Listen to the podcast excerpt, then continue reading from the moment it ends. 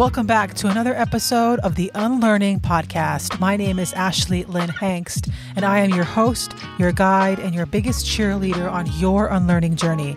Thank you so much for joining me today. If this is your first time listening to the show, I'm so glad you're here. The Unlearning Podcast is all about helping you learn to love Jesus and your neighbor through healthy, life giving Christian theology. This Friday Field Note segment is a special weekly segment all about reconstruction. After a long, challenging season of deconstructing the toxic aspects of the Christian faith, how do we rebuild our faith? How do we reclaim our religion in a healthy, life giving way? For anyone looking for short, bite sized episodes on how to practice the Christian faith in a healthy way, this weekly segment is for you. On today's show, I want to talk about how to read the Bible again in a healthy way that doesn't trigger religious trauma or cause future harm. How do we start reading the Bible again after a season of deconstruction? Scripture is an important part of the Christian faith. It is the source of our faith. As Christians, we don't simply believe in some nameless divine being. We believe in the Alpha and the Omega, the Good Shepherd and the Great I Am. We believe in our understanding of God because of the Hebrew scriptures and because of the New Testament canon. All of it comes together to form a picture of the divine and our Jewish and Christian theology. No other book holds our stories and letters from the closest people to Jesus when he was on earth than the Bible. And so reading scripture is also a deep source of encouragement and comfort or at least it can be. Reading Paul's passages about endurance through suffering can help you to remain strong in challenging situations. Reading about the rise and fall of King David can provide for you a sobering reality of the dangers of power. Reading the Psalms can inspire joy and help you to celebrate God's presence through all seasons of life. Reading Song of Solomon can give voice to the sexual joy that comes with extending yourself to someone who your soul loves. And reading about the conversations and relationships and problems Jesus faced and the people he healed can be so powerful. Reading about Jesus' birth and death and resurrection has the power to really fill up your soul in indescribably holy ways. One of the biggest lies of the evangelical church is that you can't read the Bible if you're gay or trans or progressive or living with your boyfriend, and that it can't be helpful to you because you are quote unquote living in sin. Remember that so much of the evangelical church lives off a theology of a deeply patriarchal community of men. Very few evangelical Christians explore the sacred texts from their own point of view or based on their own understanding of the world. Instead, we are groomed to look at the text from a patriarchal understanding of the world. We are taught to be very careful not to look at the Bible through our own context.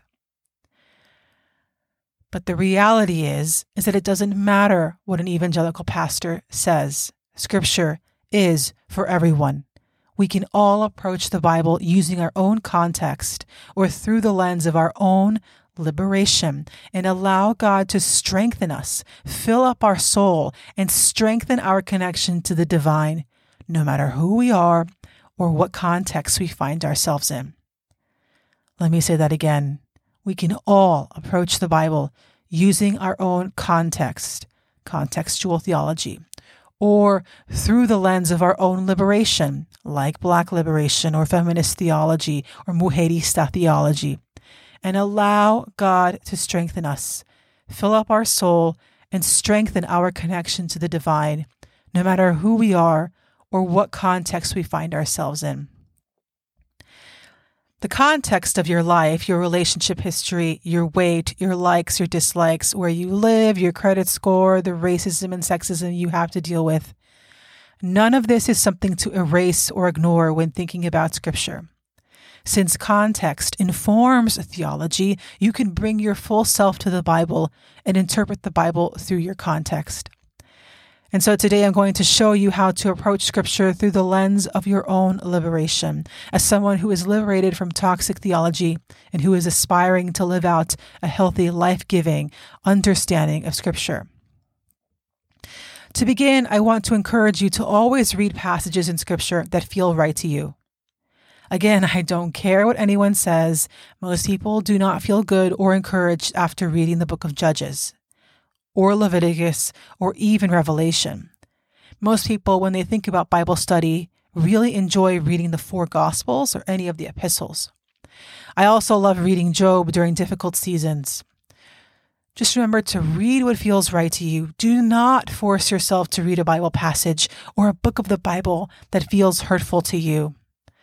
I follow Robert Murray M'Cheyne's Bible reading plan, and it's my favorite Bible reading plan. He takes you through four chapters of the Bible every day, two to read on your own and two to read with your family.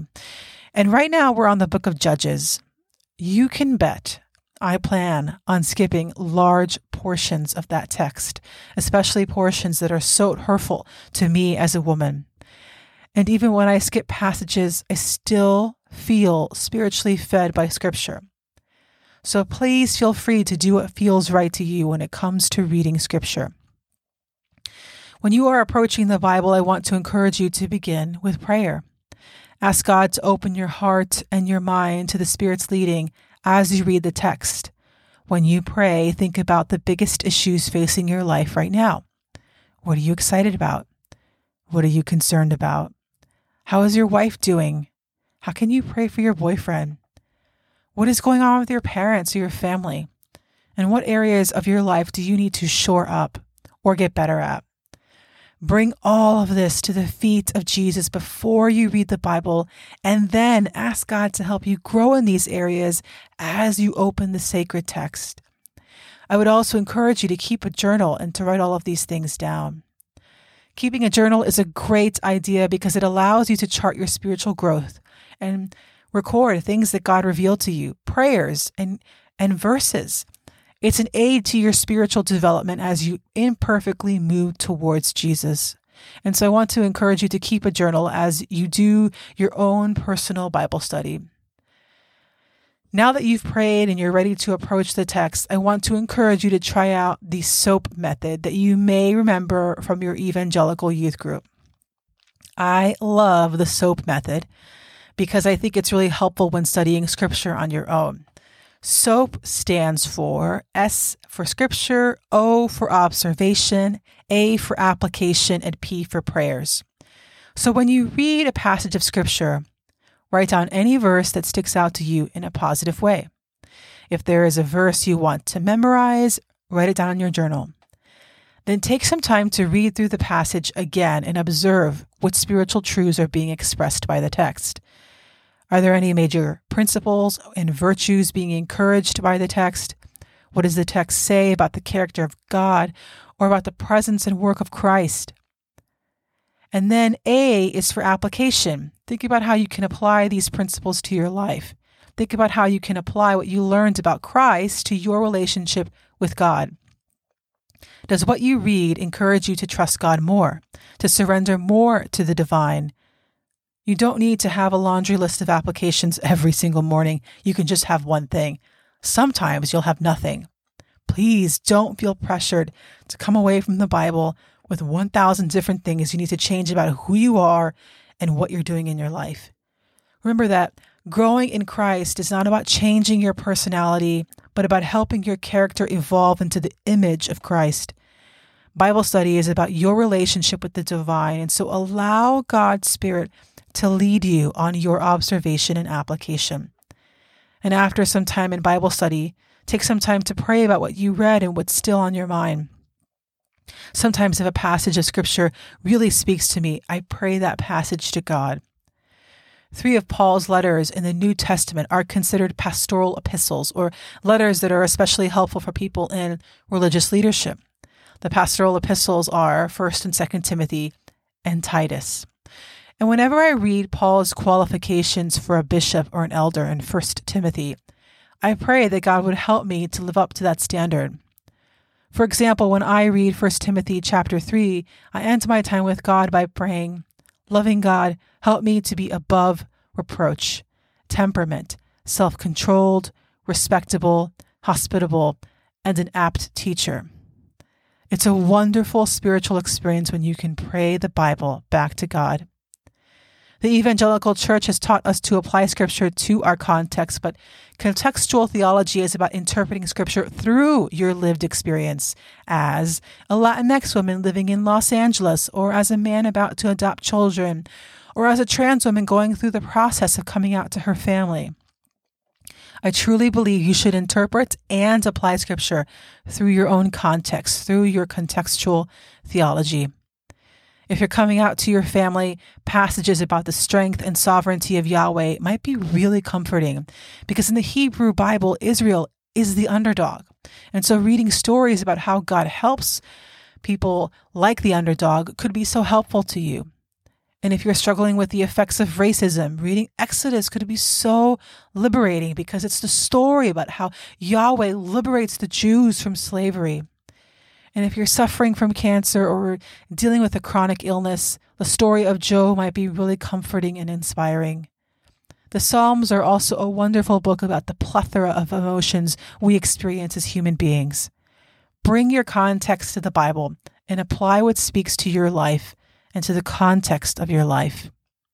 Now, when you look at a Bible passage that might be problematic, or in many cases, glaringly problematic, approach the passage with what we call a hermeneutic of suspicion.